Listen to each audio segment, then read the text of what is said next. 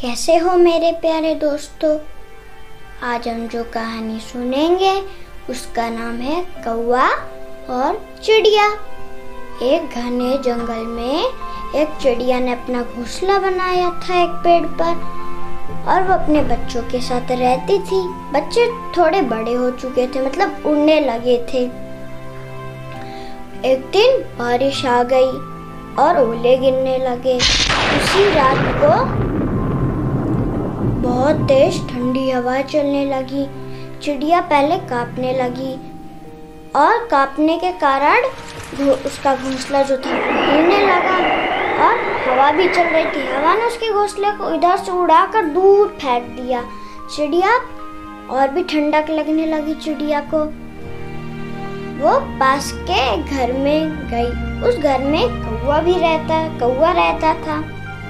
चिड़िया उसके घर का दरवाज़ा को खटखटाती है और बोलती है कौआ भाई कौआ भाई, दरवाज़ा खोलो, मेरा घर ना हवा के कारण उड़ गया है। कौआ बोलता है कि फिर मैं कहाँ रहूँगा जब आप मेरे घर पे आ जाओगे? चिड़िया बोलती है कि बस थोड़ी देर के लिए मैं आपके घर पे रुकूँगी, फिर मैं अपना घोंसला बनाने चली जाऊँगी जब बारिश रुक जाएगी। कौआ बोलता है, नहीं नहीं, मैं दरवाज़ा नहीं खोलूँगा मैंने दरवाज़ा खोल दिया, ठंडी हवा आने लगेगी और मेरे बच्चे जग जाएँगे फिर नहीं तो ठंडक उनको लगेगी तो वो मर जाएँगे। बहुत दुखी होती है और वहाँ से चली जाती है। कुछ दिनों बाद चिड़िया के घर का दरवाज़ा खटकने लगता है। चिड़िया बोलती है, कौन है दरवाजे पर?